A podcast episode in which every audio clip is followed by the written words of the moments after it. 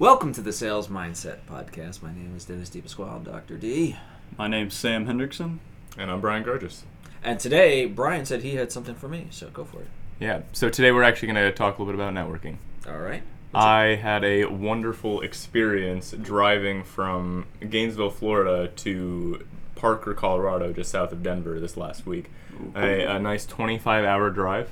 that for the first half without, went off without a hitch, hmm. which I made the great decision to share with the team. Like, guys, he's going off without a hitch, no problems. So it's perfect timing for shit to hit the fan. Um, won't uh, won't get into the whole thing. Somebody locked the keys in the car. Could have been me. I don't know who it was. Honestly, we you know It was never you. up in the air whose fault it was. We don't like to place blame um, to begin with. But the next morning, once we figured that whole situation out, we got a flat tire. And we had to replace the tire with the tire on the back. We borrowed a jack from this guy in a town of probably a thousand people. One of the smallest towns I'd been in. It was like eight buildings. The building we went into was a like conference space in the or like like some sort of like business hub. There's like a conference room and like uh, work offices, a full coffee bar and lunch shop, a kitchenware store, and a jeweler, all in one place, which was really interesting. I don't even know how that happens, but I guess you know you gotta bunk together in a town like this when there aren't too many options. We got the tire put back on. Somebody was nice enough to leave us a tire. It was the spare tire, not a donut, on the back of the car and it had been there for probably almost 20 years which we didn't really think about really because we put on the tire like all right it's only five hours to where we got to go and mm-hmm. ian was like do you think it's it was one of the people i was driving with. Ian was like oh do you think that that tire is safe? It's like honestly i don't know. Like probably not. But also it's a short-ish drive. Like i just say you get a new tire on as soon as we get there you know so you don't risk anything. Like all right sounds good. 15 minutes down the road i'm looking up on my phone like risk to driving on a old spare tire. Car starts rumbling shaking back and forth and he's like uh, what's going on I'm like pull over right now and boom like the tire just like it strips all of the tread down to the steel we pull over in the middle of you know middle of nowhere east middle of nowhere west kansas and we call a mechanic in, in Quinter, Kansas, which is five miles up the road. Shout out to the 12 people who live in Quinter, Kansas, half the size of the town before it. Uh, very nice people. But we, we called up the guy at the shop. They closed at 6. It was like 4.30. And I was like, hey, we're having some issues here. We just broke down on I 70 and we need to get towed in there. Do you have a tire of this size that you'd be able to put on? If we got there, would you be able to do like a last minute thing? And you know, in his mind, he's like, "Oh, you're like the only thing I've done today, so absolutely, please get pulled in here." But um, he was like, "Oh, absolutely, no problem, man. Like, super nice guy." And I was like, "Yeah, we're trying to get on the phone with insurance right now to get towed in there. If you wouldn't mind, you're just bearing with us. Give us a second. And insurance was giving us a hard time, so I called the guy back, and I said, "Hey, we're having a little bit of trouble. I'm afraid we're not going to get there by six. Like, do you offer towing?" And he said, "No." Oh, he said. No, uh, but you can call uh, Santy over at uh, 4B Towing. Um, he, he's, he's one of my boys. Like, you give him a call and he'll probably help you out. And I called Santy at 4B Towing. He gave me his number. And he said, Oh, yeah, I'm finishing up a tow right now. Uh, I'll, I'll head over there. I can be there in 35 minutes. And it was like really fast for a tow truck. Yeah. And it took him a little long. It took him like 45 minutes. But super nice guy. Picked us up. we piled all four of us total, including him, into the cab of his truck and we got towed the five miles into Quinter, Kansas. And while we're there, Santy gets off the truck and starts talking to the guy, Jacob and Clint, that run the shop. And while one of the other techs is just like putting on the tire, and they talk for like almost 30 minutes. They're just really good friends. They were hitting it off, and they clearly refer each other work all the time. Mm-hmm. And it might have been kind of nerdy to think about. I'm like, oh man, like that's honestly really clever. Like that's probably why, like in a smaller town like this, where there probably isn't a lot of business, why both of them are still standing. Mm-hmm. Is they're friends with other people in the area where they can push each other business. Where the first thing I said is like, "Hey, I need a tow." It's like, "Oh, you can call Santy," mm-hmm. not call 4B Towing, not call this towing company. Here's the phone number. It's like call my friend Santy. And then Santy's like, "Oh yeah, I love Jacob. I work with him all the time. He's a cool dude. He can definitely help you out." And he he was speaking very positively of him, giving him good reviews, and he was. They were both super nice. Gave us a really good deal on everything we needed to get done. It was still expensive because we got towed like over five miles and got a tire put on last minute. But Yeah. walking away from that, I felt as though well, it's very different than like a standard networking situation because when we're talking about networking and sales, we're talking about more like external sales and going out and doing this. Both of them have just this passive pipeline that is probably a significant source of their business that's keeping them alive. And understanding the concept of networking versus I'm looking out for my own and I'm genuinely providing value to friends of mine and making those connections is what really makes the difference in that type of setting. I that was something interesting that we just kind of like exposed to. Mm-hmm. Well, there's that adage you buy from friends, right? Mhm. And you sell for friends too. Now, if you had a friend who was looking for a job Mhm. and you knew someone that was hiring, you'd probably say, "Hey, so and so is hiring," or "So and so needs a job." You try and make that Yeah, connection, yeah. right? Uh, versus if you found someone that you didn't like was looking for a job. Hopefully, you wouldn't be dancing on their grave and saying, Yeah. "Ah, you're, you're you're jobless now," but you're not going to go out of your way, even if you think they're competent Yeah. at what they happen to do. Uh, Jeb Blount wrote a book, uh, People Buy You. And he basically talked about the fact that people are buying not just the products or services, but the person you are. That's the root of where I started thinking about the three sales of, you know, selling yourself, selling the company, selling the product and services. And if you can't sell yourself, you're not going to be able to sell anything else. And so, what is your ability to to be that friend? Uh, and so, now, how are you making friends? Even are you Mhm. expanding your sphere of influence? So, my story uh, related to this is that I was in St. Augustine this weekend. So it was my father's birthday, and I went to make sure he had a really good time. But I also needed to do a bit of a retreat. I don't do very well creatively here. If I'm going to write, I need to write in a foreign area. Mhm. So I wanted to get started on actually the book, The Three Sales. So outside of that, I also just wanted to relax at a bar. So Salt Life, St. Augustine Beach, fantastic place. Uh, I go there and try to find a spot at the bar. Plop next to this one guy. There was a, it was like shoving in a quarter. It wasn't very comfortable. And I was like, "Is anyone sitting here?" He's like, "No, no, do what you need to do." And so did that. Someone left. I shifted over to where there was a little bit more elbow room, and I could see that he was having some banter with one of the servers. And I'm like, oh, this guy's just kind of chill. So I'm like, Mhm. I figured I'd in, in, insert myself. You, Sure. You learn when you can and you can't. And so I just like, so how do you guys know each other? And he's like, oh, there's a story.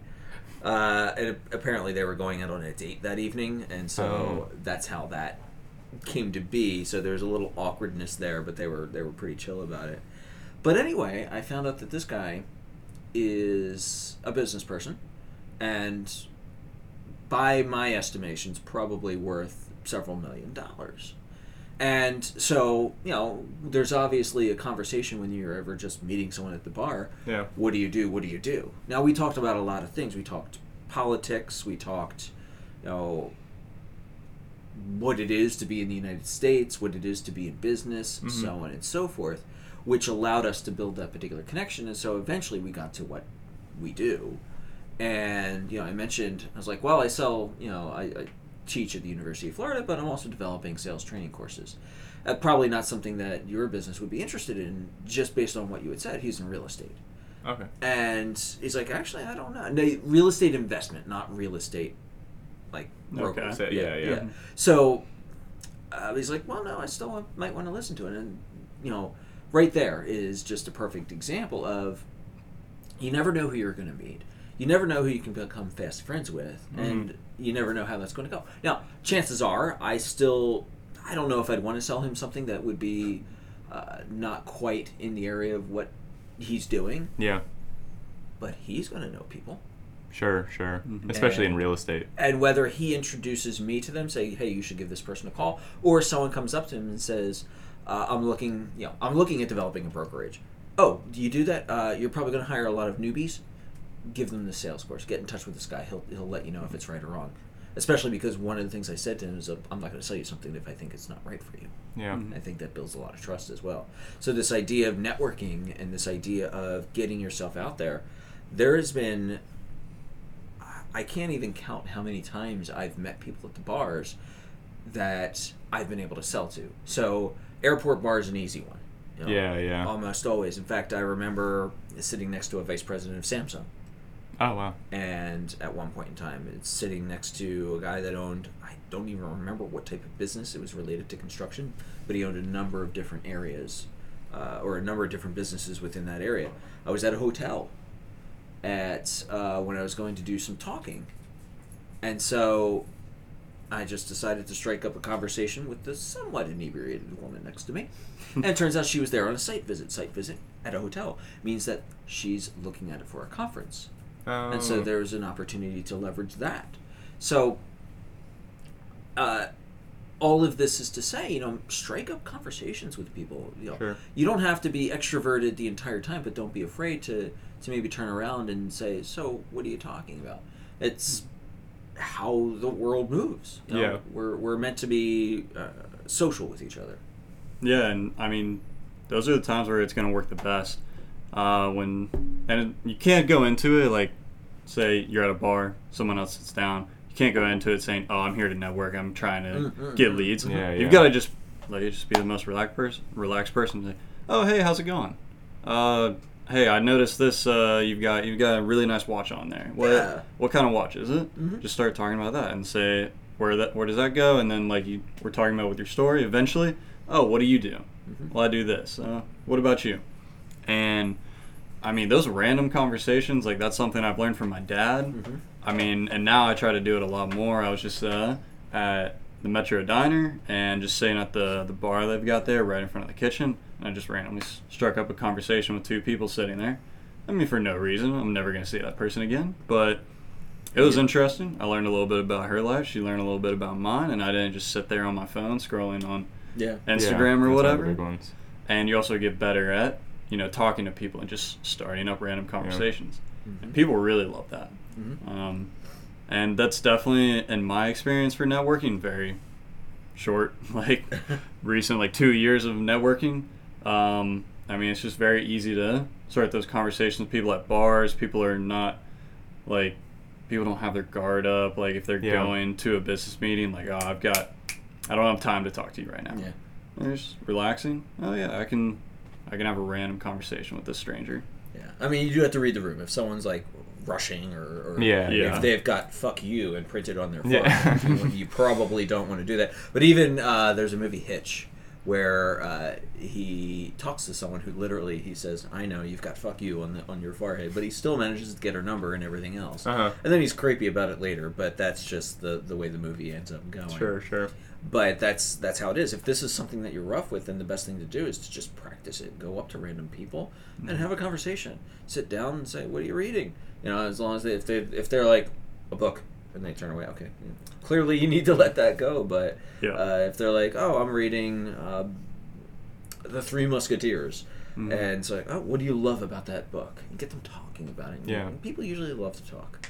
No, Yeah, I think that like what you said is huge about it just takes practice. Mhm. I think the idea of networking and going to a bar talking to somebody for the exclusive per or start with the exclusive purpose of networking it sounds like kind of dirty or like you know oh I'm not having real social interactions and I would agree and it's probably going to feel like that at first until you get to the point where almost like you can build into your personality the trust that if I put myself out there enough and I socialize, I can enjoy socializing with people. And as an increased benefit, I also get to work on my business, stuff that I enjoy doing. And I think that it's kind of taboo to sometimes like be so jolly about your job and what you do and how you work and whatnot, where people are like, oh, all you talk about is work. But if you sit down at a bar, and you're right, one of the number one questions that comes up is, what do you do? And if you enjoy your job, people want to talk about it. People, all, it's what you do with you know 40 or so hours of your week, something so significant. People love to talk about it, and kind of breaking through that, hearing what they have going on in their life, talking about what you have going on in your life, eventually building it into your personality. Where I like my job and I like to talk about it. I like to meet new people, and trusting that business success will also follow from it.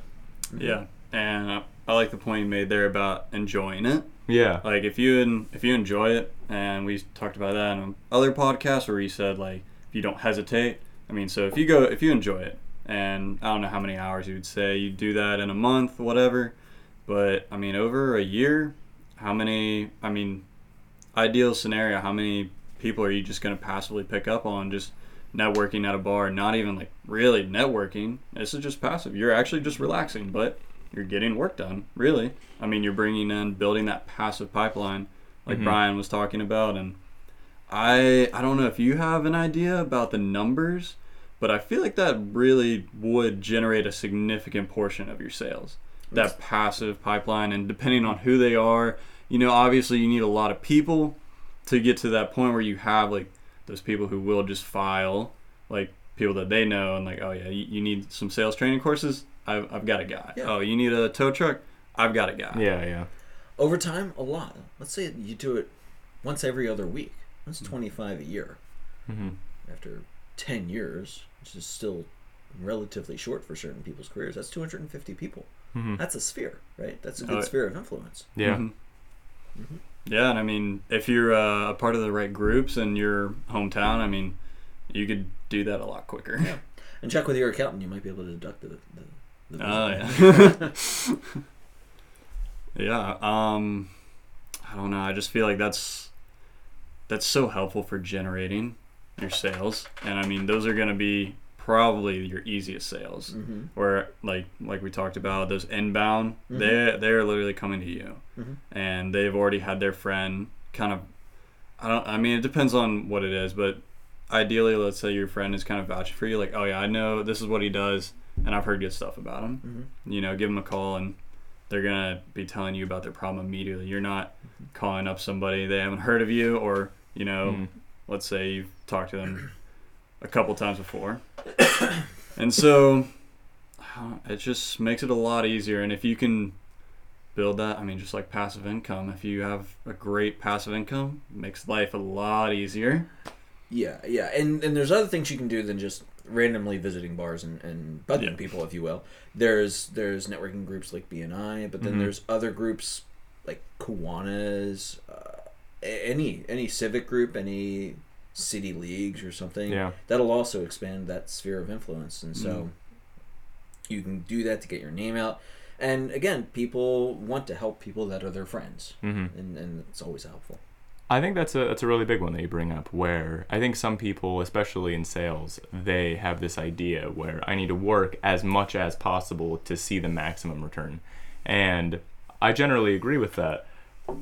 But most people would also say you need some time to yourself to wind down, and I think that it might be perceived that certain social groups or clubs that you do beyond, you know, if you're not in school, just like as an adult, like, oh, I'm a part of a golf club or a bowling league, is just a waste of time. But it's something, find something that you enjoy doing, where you're interacting with people that have similar interests and shared interests. And that is an added benefit, is you make friends that can help you as well in your career. As long as you're not doing it for that exclusive purpose. Mm-hmm. You're going out and finding things that marry both the concepts, something that you want to do, something you enjoy doing, and you also get an added benefit to overall enrich your life. Yeah, yeah, excellent. Well, I think that was a great conversation about networking. Yeah. Well, looking forward to catching you guys on the next podcast. See you there.